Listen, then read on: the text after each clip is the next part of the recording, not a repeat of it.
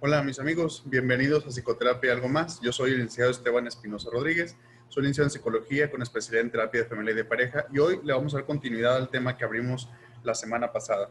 Estuvimos hablando de infidelidad, hoy vamos a ver la segunda parte. Vamos a ver ciertas cosas que son distintas, ahora vamos a, a enfocarnos un poquito a cómo son las afectaciones, a qué puedes hacer también si vives una infidelidad. Ya revisábamos la vez pasada de cómo se pueden llegar a vivir ciertas cosas en la, infidelidad. Es muy complicado. No es fácil poderse levantar de esto, no, no lo es, pero claro que se puede hacer. ¿Va a conllevar un trabajo personal muy complicado y muy complejo? Sí, claro que sí, pero sí se puede hacer. te voy a ir dando también una serie de, de tips que te pueden ayudar a que también puedas eh, tener un mejor trabajo de duelo y también al, eh, dónde poder buscar soluciones, porque a veces las buscamos justamente donde no hay. ¿Qué clase de afectaciones se presenta cuando hay infidelidad? Bueno, hay muchas.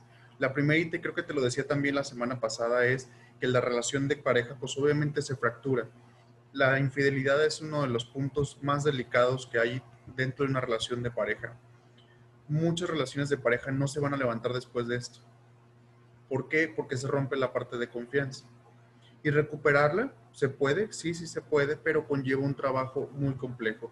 Dentro del consultorio, los ejercicios de confianza van más allá, los ejercicios, digamos, lo que van un poquito en el proceso más adelante, más hacia adelante, porque lo primero que hay que recuperar es la confianza no solamente como tal de te creo, sino la confianza en sí mismo, porque esa es una de las cosas que más se lastiman.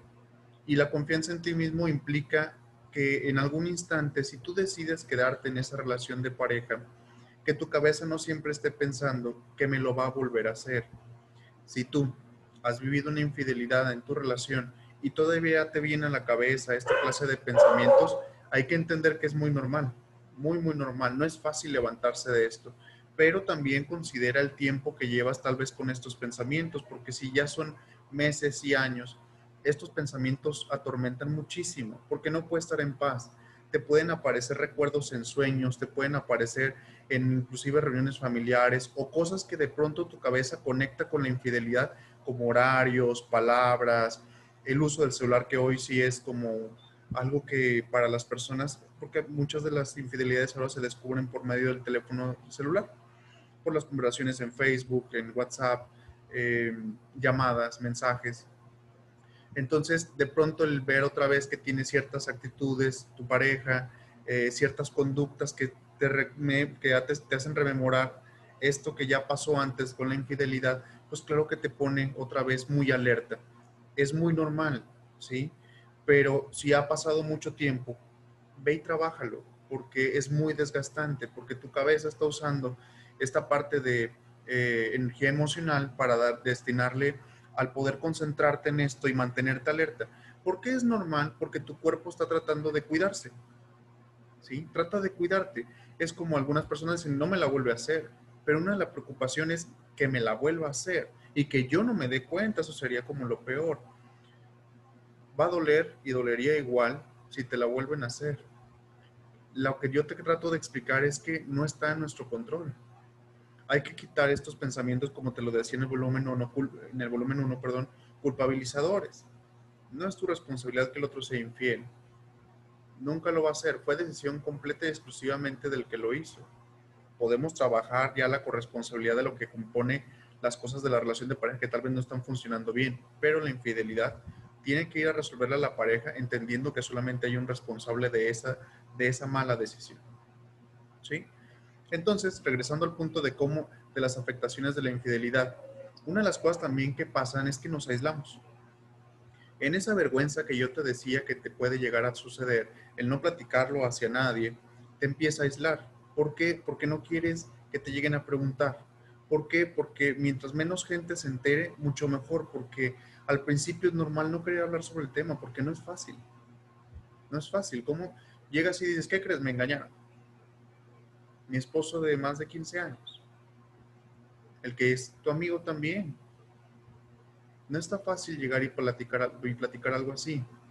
conlleva un proceso en el que lo reacomodas, pero yo sí te invito a que hay un momento en el que si no, te, no te aísles tanto por tanto tiempo. Otra cosa que yo te recomiendo es que empieces a acercarte también a las personas. Una vez que pasas este proceso de aislamiento, empieza a acercarte a las personas que obviamente tú confías, a las personas en las cuales tú amas, en las que puedes confiar para contarles esto que, no, esto que es muy delicado.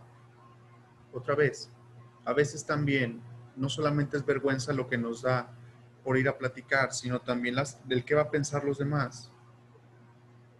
Si van a pensar mal del que la regó, bueno, pues hay que entender que cometió un error y muy grave pero por ti no. ¿Qué van a pensar de ti? ¿Qué pueden pensar de ti? El, yo creo que lo máximo que pueden llegar a pensar es, seguramente va a pasar un momento desagradable. Y si tú de verdad no confías en esas personas para poderles contar, no lo hagas.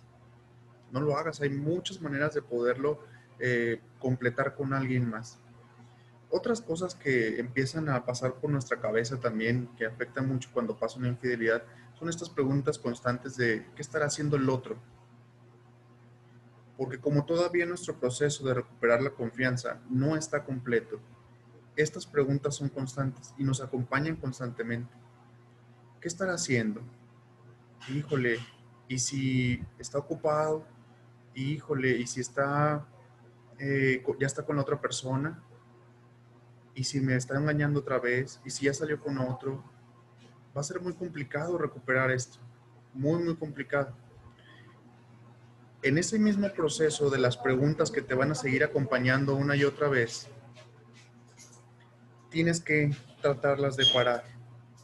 A partir de tu propia autoconfianza, a partir también de que vuelvas a confiar en ti. Si no puedes contigo mismo, si no puedes contigo mismo, es importante que busques ayuda. Cuando no se trabaja y te acompaña por mucho tiempo este dolor, pasa algo también que puede llegar ya a, caer en algo más grave, como ya diagnosticada depresión o ciclotín, que podría ser algo antes de la depresión. Ojo, eh, hablamos como depresión como un, diagnóstico como tal, porque luego a veces usamos esa palabra con una simpleza increíble.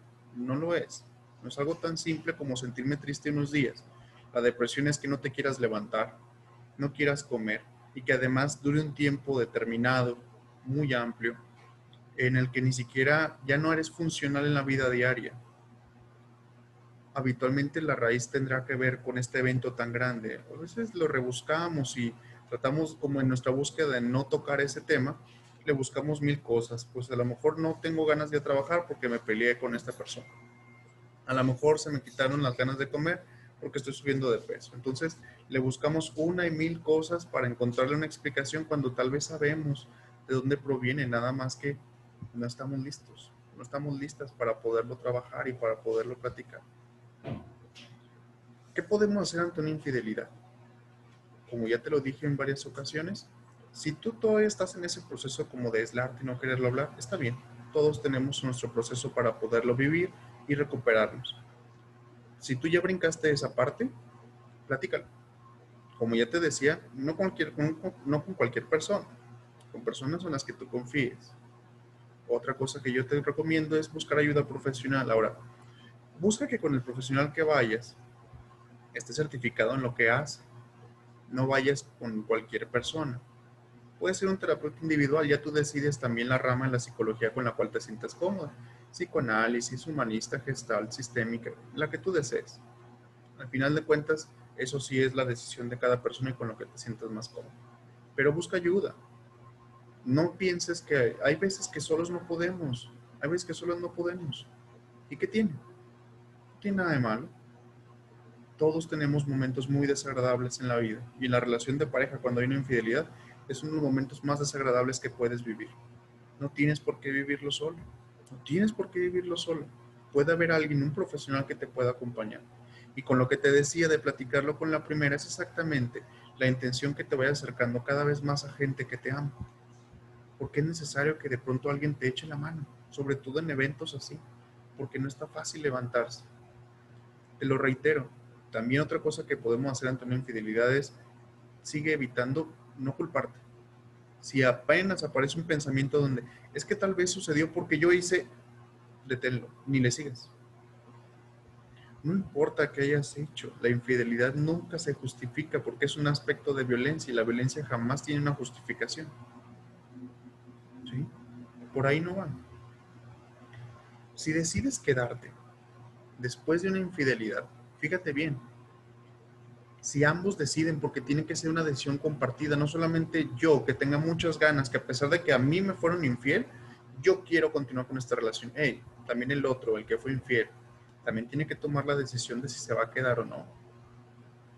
Como en cualquier problema de pareja, de nada sirve que solamente uno haga las cosas. De nada sirve que uno quiera estar. No sirve.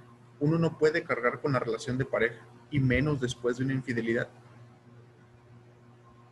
si a mí es que el, que me fueron infiel y yo le quiero echar ganas para levantarnos y el otro no quiere, a veces nuestra cabeza es, bueno, usted todavía la hace mal, yo trato de reparar y este no quiere, no quiere, no quiere y ya está. ¿Para qué forzar las cosas? Si sí quieren ambos, entiendan que la relación no puede volver a lo anterior. No se puede. La pareja va a tener que reestructurarse reencontrarse, reconstruirse, van a tener que otra vez a reconocerse y a conocerse a sí mismos, buscando que un problema como ese no vuelva a suceder. Si es que, recuérdenlo, ambos están de acuerdo. Entonces, quédense bien guardado esto. Si nos vamos a quedar, que sea para mejorar. Si no, mejor no nos quedemos juntos porque hay muchas parejas que yo conozco que sí se quedaron juntos después de una infidelidad pero a destruirse, a vengarse de lo que les hicieron y hacerles la vida un infierno. Nada más que no te das cuenta que si tú haces eso, también te haces el infierno tú mismo. No vale la pena. Si decides separarte después de una infidelidad, pueden aparecer estos sentimientos de culpa, porque tal vez si vienes tú de una familia tradicional donde el, el divorcio no está bien visto, y entonces aparece la presión social de yo me casé, para estar siempre juntos, eh, acá no está permitido que me pueda separar, que busque mi vida por mi lado, y que además el otro ya me dijo que no quiere nada, pero no mm, me da culpa separarme, no sé cómo separarme, me da miedo separarme. ¿Qué va a ser de mi vida? ¿Qué va a ser de mí? Si decides separarte, todas esas preguntitas que yo te acabo de hacer hay que irlas a trabajar. Es ahí es cuando te digo que hay veces que no podemos solos. Hay que ir a buscar ayuda porque estas preguntas no están fáciles de ni siquiera de contestar y menos de reparar en nuestra vida cotidiana. Yo ya tenía un proyecto de vida con mi pareja y de pronto con esta situación de infidelidad, con este problemón, ¿qué voy a hacer con este problema entre las manos? Se ha fracturado mi relación, se va a terminar. ¿Qué sigue? Cuando mi proyecto de vida ya teníamos algo estipulado, ya teníamos algo encaminado. rehacer ese camino constituye también un duelo. Un duelo que se tiene que vivir, por el cual te tienes que enojar, vas a tener dolor, van a, surgir nuevas preguntas, pero te doy una buena noticia. Después de todo ese camino, que te va a llevar seguramente algo de tiempo, hay bienestar, hay salud mental, hay tranquilidad. Sí hay, pero te va a llevar algo de tiempo, porque el camino es sinuoso y es parte de crecer también aunque tu cabeza sea de, porque a veces no proviene exactamente de ahí, o sea, tengo que cruzar este camino, este camino tan feo por culpa de él, por, por culpa de ella. Tal vez sí, pero al final de cuentas, quien decide caminarlo o no, eres tú. Es un camino de crecimiento, es un camino de bienestar. Yo te recomendaría que sí lo camines. Sigue el bienestar. Continúa y busca tu salud mental. Si decides separarte, ese es el camino. Recuerde, te lo decía en el anterior volumen.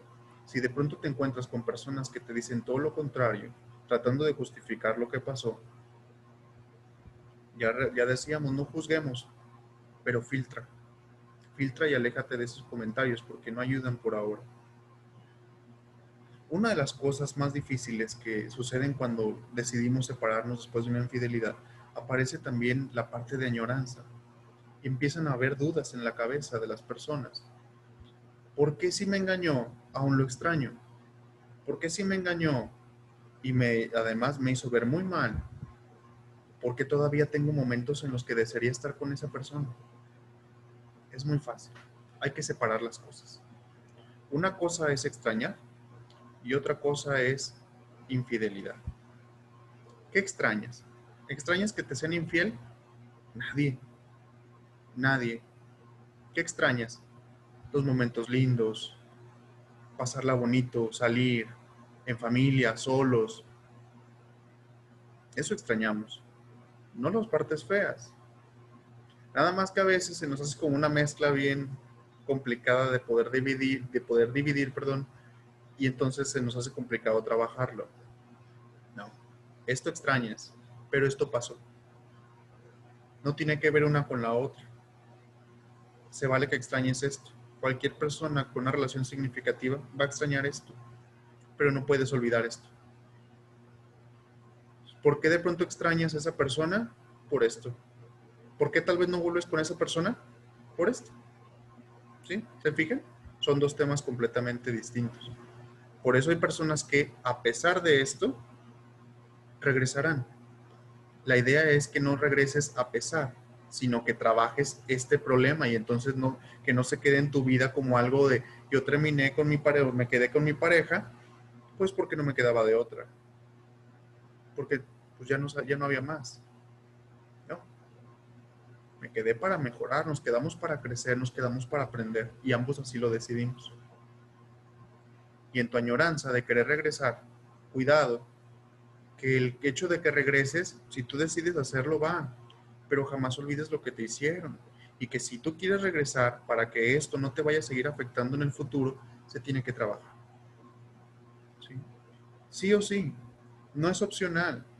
Si tu pareja te dice, ya olvide ese tema, ya no hay que hablar acerca de eso, créeme, las cosas no van a terminar bien. No van a terminar bien. Porque en algún instante problemas que no se resuelven te vuelven a alcanzar. Yo te invito a que lo trabajes, no te quedes así. No se queden así.